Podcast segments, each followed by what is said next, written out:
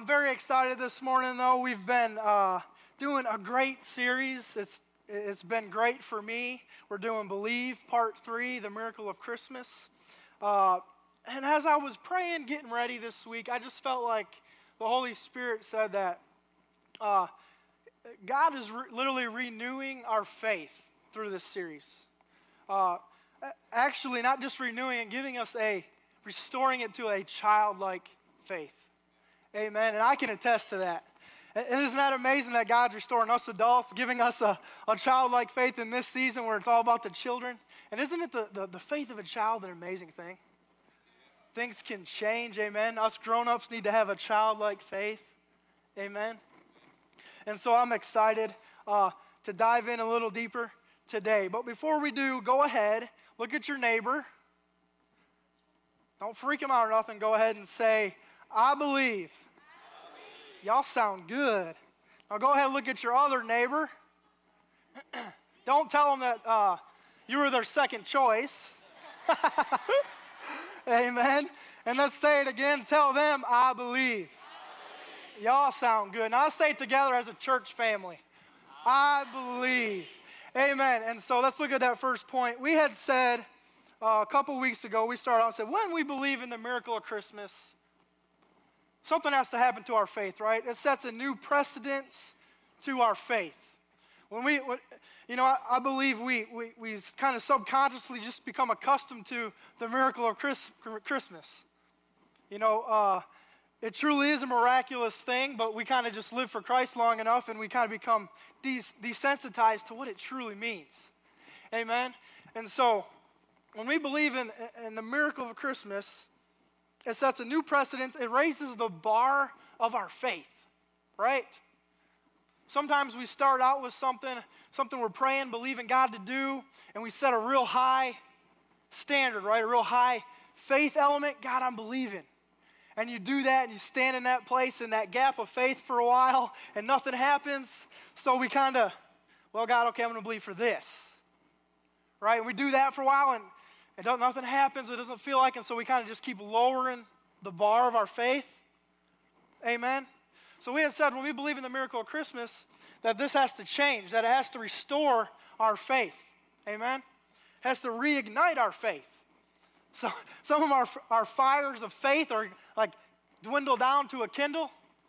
Amen. God wants to restore us. And, and He wants us not to just restore us, He wants to use us to be contagious to, to the other people around us. You know, when, when you're on fire for God, the people around you can't help but get on fire for God. Amen. It's contagious. Amen. And so I just uh, feel like that's what God's been doing through this series. Let's look at that next point. And we had said, and ultimately and most importantly, that when we believe in the miracle of Christmas, we have to believe that the impossible is possible. Amen. We, what do we do? We looked at all the impossibilities of the, of the birth of Jesus. Let's just start with Mother Mary. She was a virgin, right? We know that uh, you physically cannot make a baby. A virgin cannot physically make a baby unless there's some contact, amen? We know that's physically impossible. Uh, just think back to when you were dating your spouse, guys, and if you loved your girlfriend or uh, really liked your girlfriend and y'all were doing pretty good. And one day she turned to you and looked and said, You know, I just really like you. I love you. But I have something I have to tell you. You know, I'm a virgin, but uh, I, I'm pregnant. you would run for the hills, right? You would not believe a word she said, right? Don't sit there and look all holy at me. If my amazing, beautiful wife Jessica would have told me that, I would have been, I'd have said, You're crazy even though she is the pastor's daughter. Amen. She is anointed, but I don't know if she's that anointed. Amen. So that is an impossibility that God made possible, right? We looked at just the proph- sorry, the prophecies alone that Jesus fulfilled. There were 61 prophecies, and we looked at the odds of one man uh, f- fulfilling 61 prophecies, what it was. It would seem nearly impossible, but it was not one million, not one billion, but one trillion to the 13th power. you can't even count to a trillion. It'd probably take you like 10 days. I don't even know. So you do that once, times that by 13. That's the odds that it would take for one man to fulfill all the prophecies that Jesus fulfilled. God made the impossible possible. Uh, and then also, we looked at the supernatural visitations and the stories of the birth of Jesus. You know, the angelic visitations that were supernatural. Uh, the, the, archangel that came to Mary and told her that she would conceive and birth the, uh, the Messiah. Amen. Can you imagine? Uh, and the angel that came to Joseph uh, and told him. Amen. The impossibilities made possible through the miracle of Christmas. You know, and when we believe this, it reminds us that we have all the faith we ever need, right? Remember when we talked about that? That's where I believe God showed me that He's re- literally restoring our, our faith to a childlike faith. Because if we look at this and we have all confessed that we believe, right? We got Christians in the house. We believe in the miracle of Christmas, what I'm talking about. So if we believe all those impossibilities, when you're in a season that seems impossible, That's all the faith you're ever going to need because if you believe that, if God can do those things, why can't He do those things in your life for that thing that you're believing? If you believe in that, the miracle and birth of Jesus, why can't you believe in the supernatural big things that God, that you're asking and believing God to do in your life? Amen? Do you see where that connects? So it helps us believe big again. Let's look at that next point. We had said, uh, when we believe in Miracle Christmas, we have to believe that God knows, say knows, sees, hears, and cares. God knows us. He knows where we're at. He knows what you're doing. He knows your name. He formed and fashioned you in, in your mother's womb and gave you a name. You're the apple in God's eye. And, and we looked at the, the, the, the, the account of the birth of Jesus, and God knew exactly where each person was in the story, right? He showed up to Mary where she was. He called her by name. He showed up to Joseph and knew exactly where he was and what he needed to do and called him by name, right? So God does that for us. He knows who you are, He sees you, He cares. Amen? That's got to help our faith, right? He's involved in our lives. Praise God, we serve a God that's involved in our lives. When we need Him, He's there. You might not feel He is, but He is. But now let me turn it. and he's there even when you don't want him to be. See, because sometimes we begin to, to walk a certain way and you're, we're like, you know what, God, I got this. Kind of stiff arm God a little bit. We don't do it on purpose, but we do it, don't we? Am I alone in this? God, I got this. He's there. But He meets us right where we're at, but He loves us enough not to keep us there right? He loves us enough not to keep us there, praise God. It's like, you know, if you were, if you were hurt, you broke your arm, you're, you're bleeding, you're, you're hurt, you need some medical help. Are you going to wait to go to the hospital to get healed? So, you see, if you have a broken heart, why, why do we think we got to wait to get right before we go to church. You know, God's the, the, uh, the surgeon of a broken heart. He can fix your pain. The, the church is the hospital for the, the broken, the hurting, the bleeding. Amen. You know, so the enemy wants us to think that we got to get right before we can come to God. God knows is right where you're at. He doesn't love you any less where you are, but He doesn't want to keep you there. Amen? He wants us to go to Him no matter what. Let's look at that next point. We have to know, say no.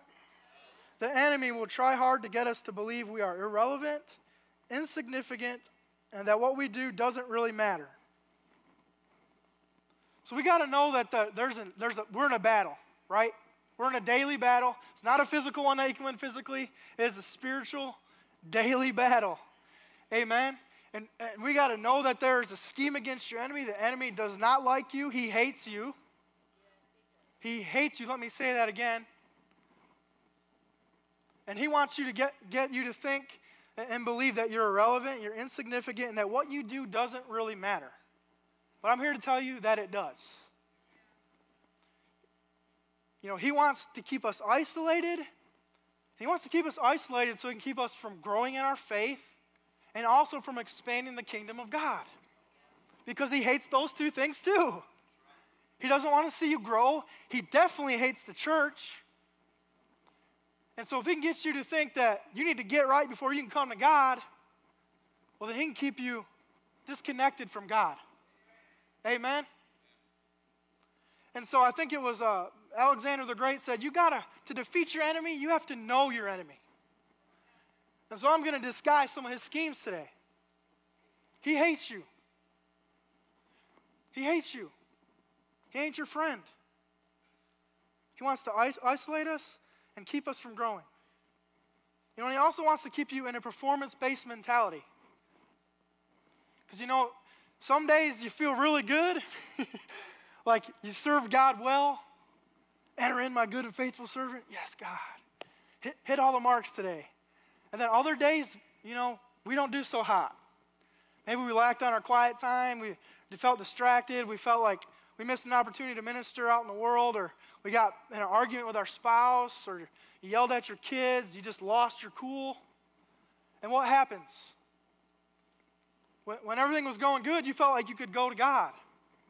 That you and Him are tight. But when you messed up, you just felt like you didn't feel like going to God. We don't feel like going to God, do we? Nothing changes, though. He, he is steadfast. His love is, is immovable, it's the same. So, you, are you seeing this today? You know, so we got to fight back against the enemy. You got to know that this, there's a scheme there against your life. We got to fight back. Some of y'all got to get sick and tired of playing defense. I'm sick and tired of playing defense. I like to score some points. You know, I used to play football, and there's no greater feeling than scoring a touchdown for your team. It feels so good. It feels so good to play some offense. You know, we got the armor of God. You know what? Y'all know what the only offensive weapon we have is? It's this. It's this. This is it, the sword.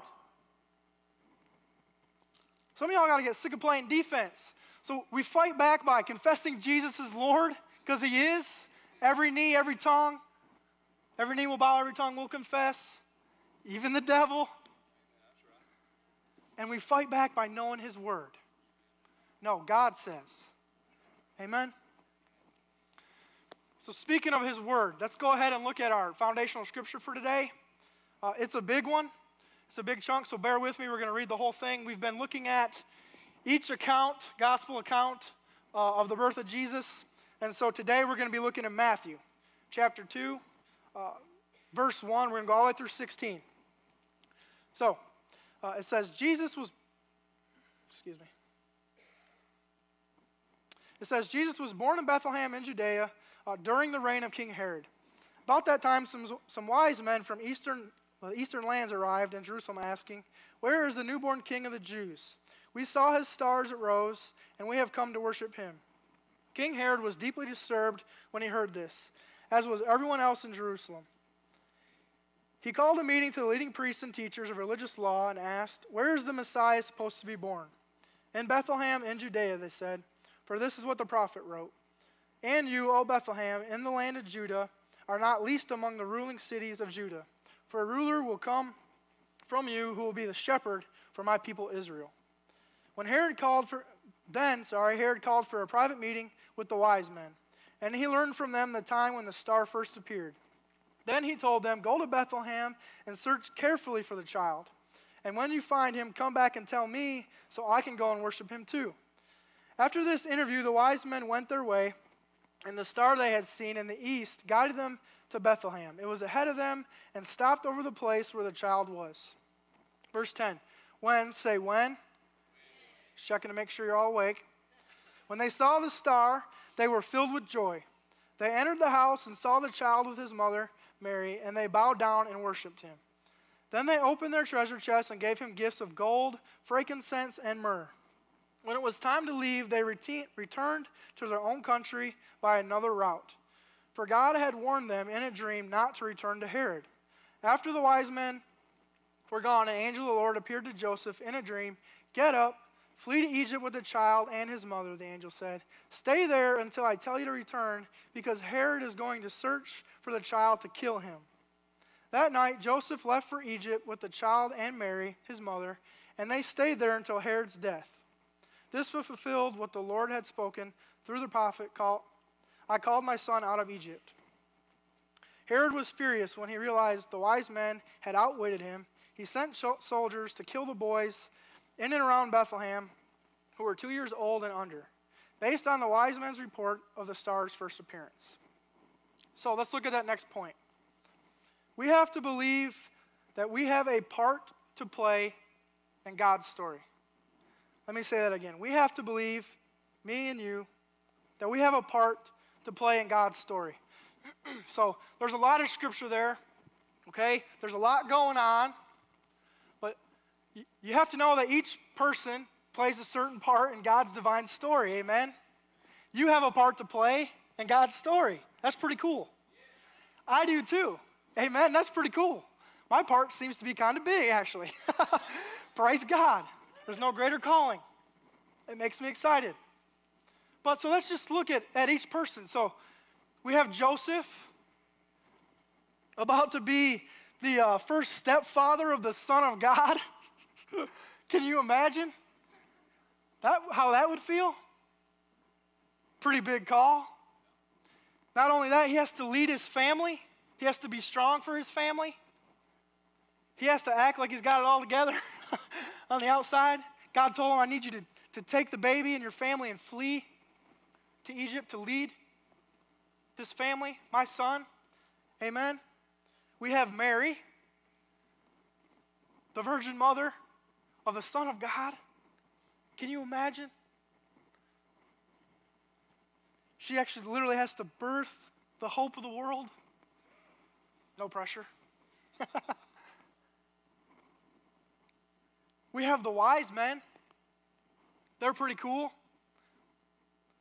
You know, and I kind of debated what their, what their true role was, and I'm not going to act like I, I know it all, but I feel like the Holy Spirit showed me, you know, God needed them to really reaffirm the faith of Joseph and Mary.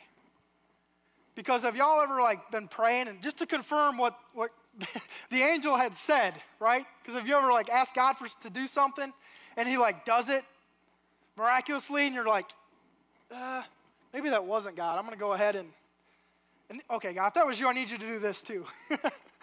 so I think the, the, wise men literally played a part in re, help reaffirming their faith and that this was the child of God. But also they had to be there to anoint Jesus as the king of Israel. The gifts that they gave are symbolic of the gifts of a king the gold, the frankincense, the myrrh. They were there to literally worship him and anoint him to, to, to pave the way. Amen. And then and then I was kind of thrown for a loop. We have Herod. You know, he's he's he's the bad guy of our story, the antagonist. And I was just struggling. You know, God has a plan and purpose for him too, but I was just struggling liking this guy. He's trying to kill Jesus, right? And as I was sitting there studying this week, the Holy Spirit was just like, You just don't feel like you can relate to, to Herod, do you? And I was like, Well, no, he tried to kill Jesus. And then he said, You know, every time you, you disobey the leadership of the Holy Spirit, when you don't listen to the Holy Spirit, you actually bring death to Christ in your life. And in doing so, you bring death to Christ in the world. And King Herod, what was he trying to do? Bring death to Christ in the world. That one's for free, but I'm sharing that because I don't think that was just for me. That wasn't just for me. So, you know, what did Simon Peter say to Jesus? I'll never deny you. Jesus said, You'll deny me three times before the rooster crows. So we're break that Simon Peter spirit in Jesus' name. Praise God, we're imperfect people serving a perfect God. So we got to believe that you play a part in God's story.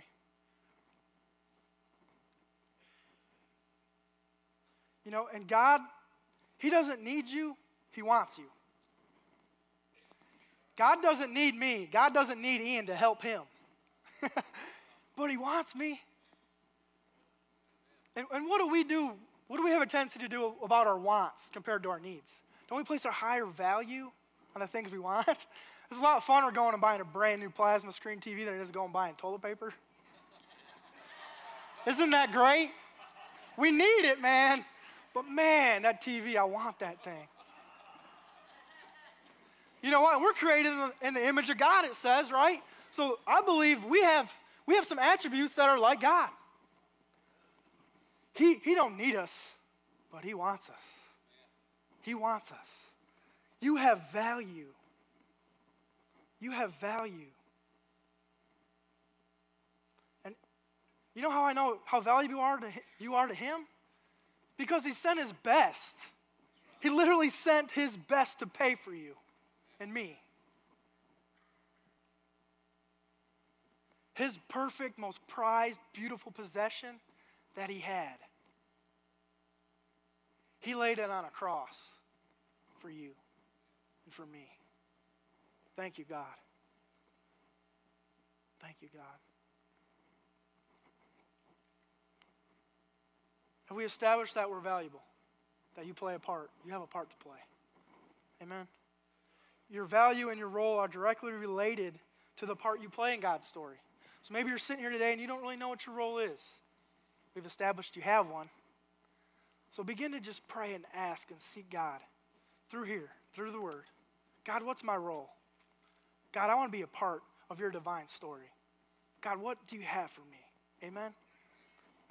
Let's look at that next point. Uh, when we believe in the miracle of Christmas, we have to believe that we are game changers. Say game changers. Let's look at John 17, 18.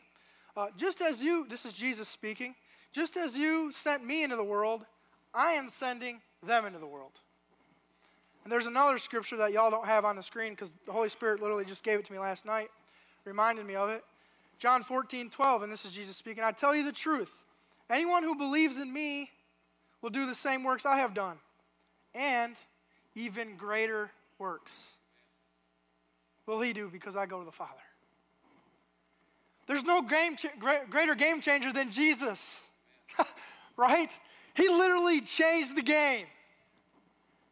When he said, Amen, it's finished, and the veil was torn, the game was changed. Praise God, the game was changed. And we just read, he says, just as you have sent me in the world, I'm going to send them in the world. So Jesus came, and not just to die, he came to live. You know, before God could send Jesus to die for our sins, he had to send him to live. I feel like sometimes that's all we focus on. God, thank you for dying for me. And he did that. But guess what? He had three amazing years where he changed the game in the world, too ministry, healing, blindness, deafness. He, he raised up 12 leaders, 12 disciples. You don't believe he had a mission on earth before he could complete his ultimate mission? You have a mission too. I have a mission too. Sometimes, I'm gonna, I'm gonna admit, sometimes I'm just like, Lord, I'm ready. I'm ready to go to heaven. I can bet Jesus was like, Lord, I'm ready to go. But God, not my will, your will.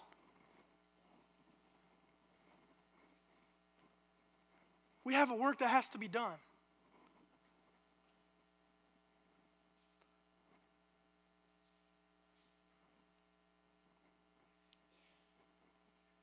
You know, anything is possible. God's miracle literally changes the game. When His love changes us, everything changes. When His love changes you, everything changes. Nothing might change exteriorly on the outside. It might look chaotic still. but when you have His love and His peace in your spirit, everything literally changes. You can have a peace that surpasses all understanding in this place. And you can be a game changer for your family, a game changer at your workplace. You want to see some people with some wide eyes, just to play some peace on your workplace. People going crazy, everything's not working right, and you just have a confident, cool peace about you.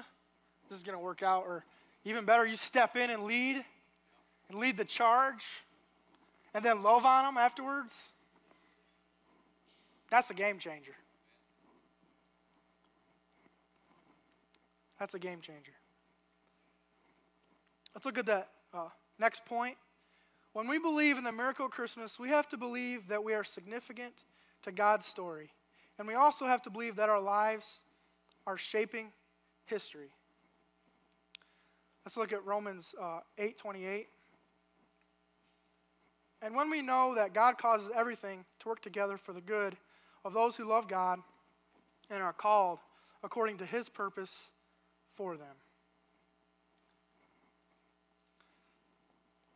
So you are significant to God's story, and your life can actually change and shape history. Your personal history, your family's history, the history of this church, the history of your workplace, the history of your children, the history of your children's children.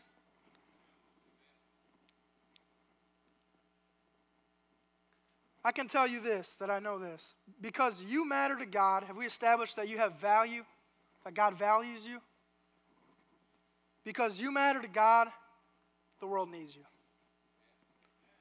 I'm going to say that again. Because you matter to God, I know the world needs you.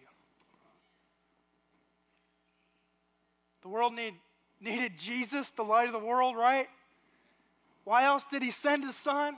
Because the world was a dark, hurting, broken place.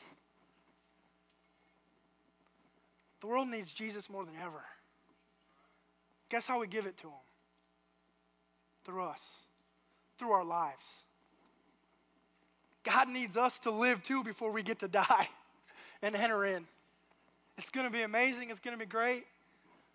But man, we got to put the work boots on. Amen. We have a divine mission, I believe. And I can tell you, I know this. If you live for Him, your world will change and you will make history. I know that without a doubt. Chalk it up. If you live for Him, your world will change and you'll make history. I can remember when I when I moved here six, seven years ago now, entered into the Sunshine House. So thankful that Liberty Church took me in. God literally saved me, changed my life, and I believe I'm not making history just for myself, I'm making history for my family. My family tree literally changed because of God's love. If you don't know, I'm married to Pastor Keith's daughter, a Sunshine House graduate. That, that's nothing I've done. That's the glory of God. My, my family tree, God literally just reformed my family tree. So I'm living, I have the baton of life. You have the baton of life. We're like in this race, and you have to hand that baton one day. So I'm going to hand that baton. I want to hand a baton of a legacy to my children and say, run. Run. When you can't run, walk. When you can't walk, crawl. So, that last point. If we believe in the miracle of Christmas, say believe. We have to believe that anything is possible. We've talked about all the impossibilities that God made possible. What are you praying, believing for right now in this season of life, in this Christmas season? What are you so desperately needing God to do in your life? To show up and show out in your life? If you've confessed and believed that, that God could conceive a child in a virgin, and she could have it and birth it into the world, and he could be, grow up to become the Savior of the world, and, go to the cross and pay for my sins and your sins, and, and, save the world, and, and promised eternal life. If you can believe in that, why can't you believe him that he's going to show up in your life? That big thing you need. If it's if it's if it's uh, deliverance from addiction, alcohol. He delivered me from alcohol. I haven't even, I don't even struggle with alcohol. I don't struggle when I drive by the liquor store. Glory to God. He, he, he can deliver from addiction to pornography. He delivered me from addiction from pornography in Jesus' name. I don't struggle with that. He delivered me from all sorts of things anger, pride. Now, I get angry sometimes and I get prideful sometimes. But the Holy Spirit changes our lives.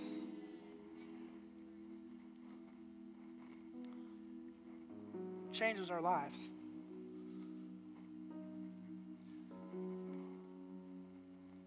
Because you matter to God, the world needs you. Your family needs you. Keep the faith. Keep running. Amen.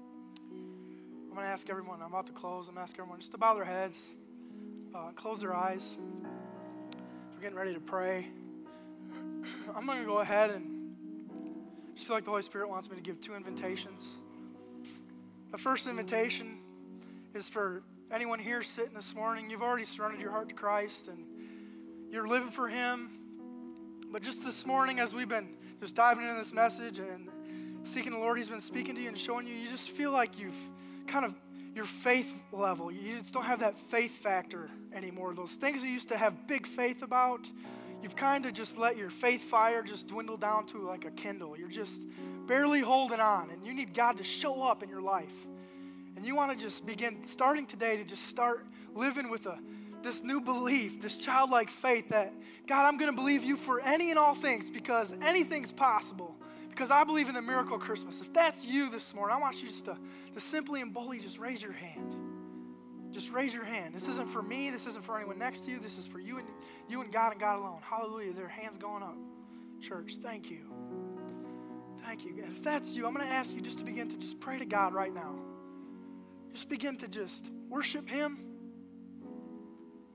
Just worship from who He is. Thank Him in, thank Him in the gap, this gap that you're in. God, I'm in the gap, but I'm praying, I'm believing that you're going to show up. And we just ask Him for forgiveness. Forgive me for doubting you, Lord. You are Lord over all. God, and I will praise you. Amen. My second invitation is for anyone who has never surrendered their heart to Jesus Christ. If that's you today, you've never had that moment where you've literally just told God, God, I give up. I can't do this anymore. I'm done fighting. I can't do this anymore. I just, you never had that moment where you just surrendered to God, literally just surrendered in exhaustion because you've been fighting Him the whole time. You've been fighting Him the whole time. And you're done fighting today. Hallelujah. Today's your day. If that's you, I'm going to ask you to do something very simple and bold. Just simply raise your hand. It's not for me, it's not for anyone next to you. This is your moment with God. Hallelujah. Their hands going up. The church rejoices. Heaven rejoices. God knows exactly who you are, He knows where you are, He knows your name. And He is so happy that you have surrendered to Him An usher is going to come and give you a packet. Just don't let that interrupt you. Just a believer's packet. Just this is your moment between God. I'm going to give you a few more seconds. I'm going to ask us all just to repeat a prayer. I'm going to lead us. I'm going to ask the whole church just to repeat it after me. Dear Heavenly Father, God, we thank you. We love you for who you are. God, we believe in the miracle of Christmas. God, and we believe in your Son, that He's strong enough to take away the, the sins of the world. God, forgive us for our sins. It's in your Son that we confess our faith. We thank you. We ask this in Jesus' name. Amen. Amen. Go ahead and give him a round of applause. God is good. Amen.